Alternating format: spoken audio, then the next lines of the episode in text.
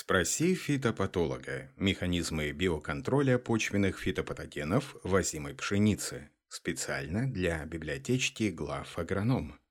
Как отмечает автор обзора, ученый-фитопатолог Анатолий Таракановский, здоровье почвы основано не только на количестве микроорганизмов и видовом их разнообразии, но и превалирующей численности популяций полезных или фитопатологических инертных видов.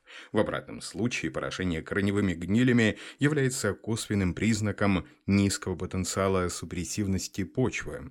У нас даже мертвые обертки листьев называют корневыми гнилями, так что понять реальную ситуацию зачастую сложно, либо необходимо автоматом принимать обратную подобным выводам точку зрения, отмечает автор.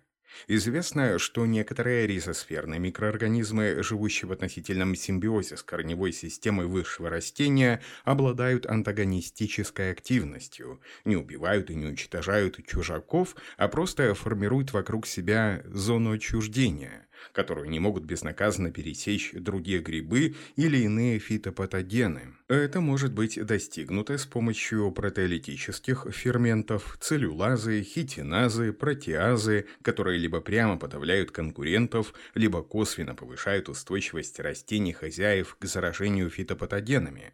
В этом случае антифитопатогенная значимость рода псевдомонос в подавлении заболеваний рассматривается в контексте производства антибиотиков, индукции системной устойчивости растения хозяина или косвенного вмешательства в факторы патогенности – Механизмы не изучены до конца. Многие виды отмечены как антагонисты – фузариум, фитофтора, питиум, афаномисис, ризоктония и другие. Самый известный почвенный гриб – триходерма, ризосферный симбионт растений, агент биоконтроля против широкого спектра фитопатогенов благодаря выработке антибиотиков и ферментов, микропаразитизму, конкуренции, индуцированной резистентности, активно применяется применяется в биологической защите растений. Но это совсем не означает, что контролировать патогены с помощью триходермы очень просто. Патогены растений в почве. Сложность почвенной среды, в которой живут и размножаются патогенные микроорганизмы, препятствует эффективной борьбе с болезнями, сохраняющимися в почве. Многие патогены образуют покоящиеся структуры, адаптированные к неблагоприятным условиям, которые могут оставаться источниками инфекции в течение до 10 лет. Разберем этот случай на примере двух сложно контролируемых почвенных патогенов – рисоктонии и фузариев. Ризоктония относится к базе диамицетом и поражает озимую пшеницу, сахарную свеклу, рис, картофель, кукурузу и некоторые овощные. Грибы эросалани или эросериалис рассматриваются как видовые комплексы, разделенные на группы анастомозов имеющие генетические различия. Типичными симптомами являются увядание всходов, характерное глазковое протольное пятна на стебле, гнили различной симптоматики. Ризоктония не имеет конидиальной стадии, источниками инфекции являются базидиаспоры, мицелий или склероции, которые сохраняются до трех лет в почве на растительных остатках. Фунгицидами по вегетации не контролируется. Фузариум относится к аскомицетам и широко известен многим видам, в частности, F. аксиспорум. Последний является глобально распространенным, вызывающим закупорку сосудов и системное увядание растений. Поражает более 120 видов. Симптомы вы увидите, когда сделать что-то будет уже поздно. Аксиспорум продуцирует три вида спор – микроконидии, макроконидии и хламидоспоры – толстостенные споры, которые позволяют выживать в неблагоприятных условиях и действуют в качестве основного источника инфекции. Фунгицидами по вегетации не контролируются. Что делать с такими патогенами, как их контролировать? Есть и несколько механизмов. Фунгистазис территориальное ограничение одними микроорганизмами способности иных грибов размножаться или прорастать в почве. Это ограничение чаще всего вызвано либо присутствием растингибирующих веществ, выделяемых наиболее активными участниками микробиологического пула в субстрат, формирование зоны отчуждения, или активным изъятием микробным сообществом из субстрата необходимых элементов питания, формирование зоны голода. Летучие органические соединения.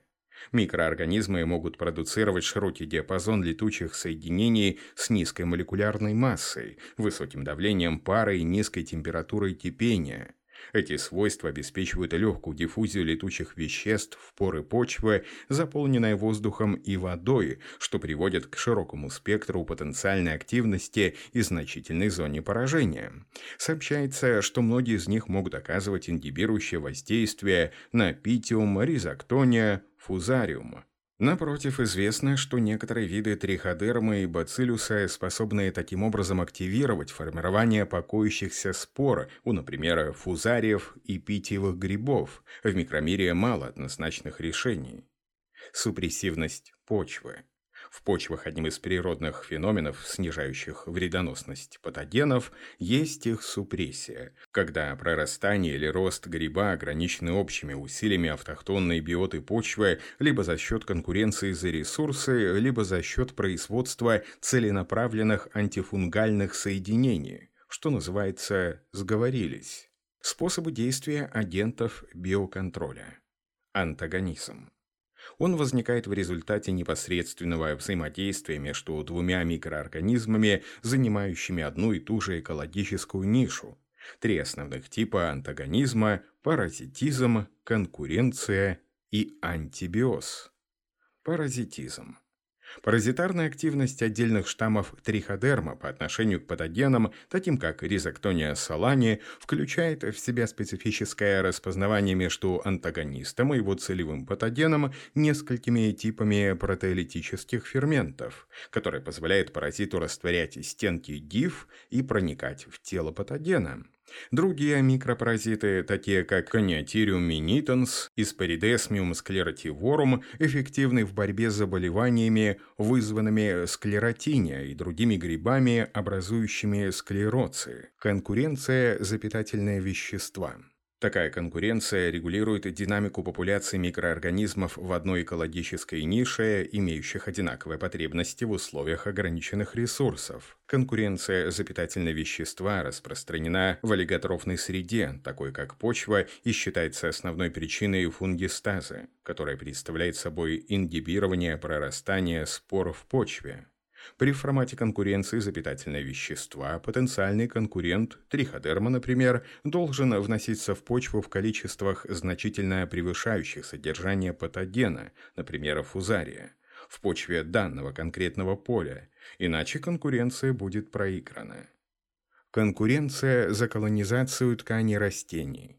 Интенсивная колонизация поверхности корня антагонистом может предотвращать доступ патогена к местам заражения, эффективно при обработке семян или саженцев.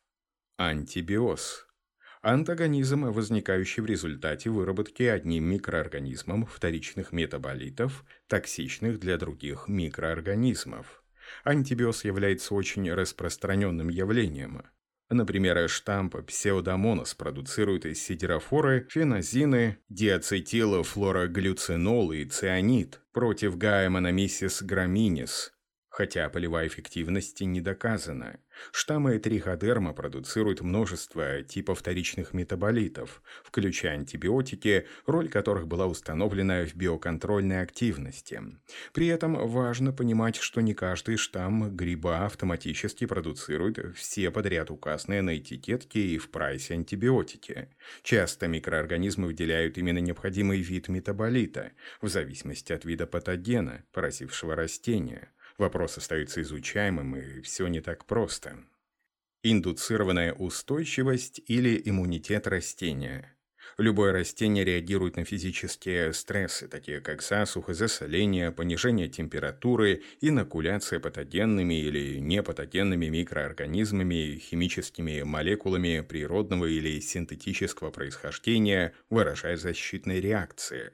Приобретенная устойчивость в растении активизируется некротизирующими патогенами, что приводит к повышению устойчивости к широкому спектру патогенов в органах, удаленных от места инфекции, а ее всплеск зависит от накопления салициловой кислоты и связан с активизацией белков, связанных в свою очередь с процессом патогенеза.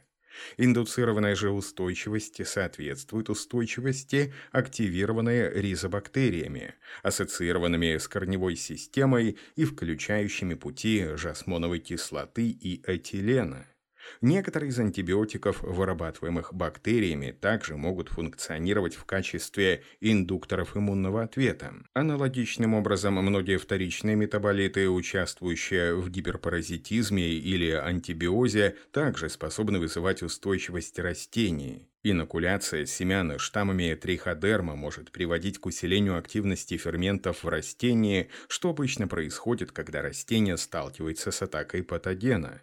Фактически это выглядит как иммунизация против будущего заражения. Но что-то не то в датском королевстве, отмечает автор. Нет почему-то взрывного роста продаж биопрепаратов в основных зонах вредоносности почвенных фитопатогенов. Сам автор Анатолий Таракановский отмечает, что поддерживает применение биопрепаратов. Просто, по его мнению, хороший биопрепарат никогда не будет стоить дешевле химического при одинаковой хозяйственной эффективности. Однако, по мнению автора, в течение ближайших 3-5 лет все изменится. Текст начитал диктор Михаил Воробьев специально для библиотечки глав агронома.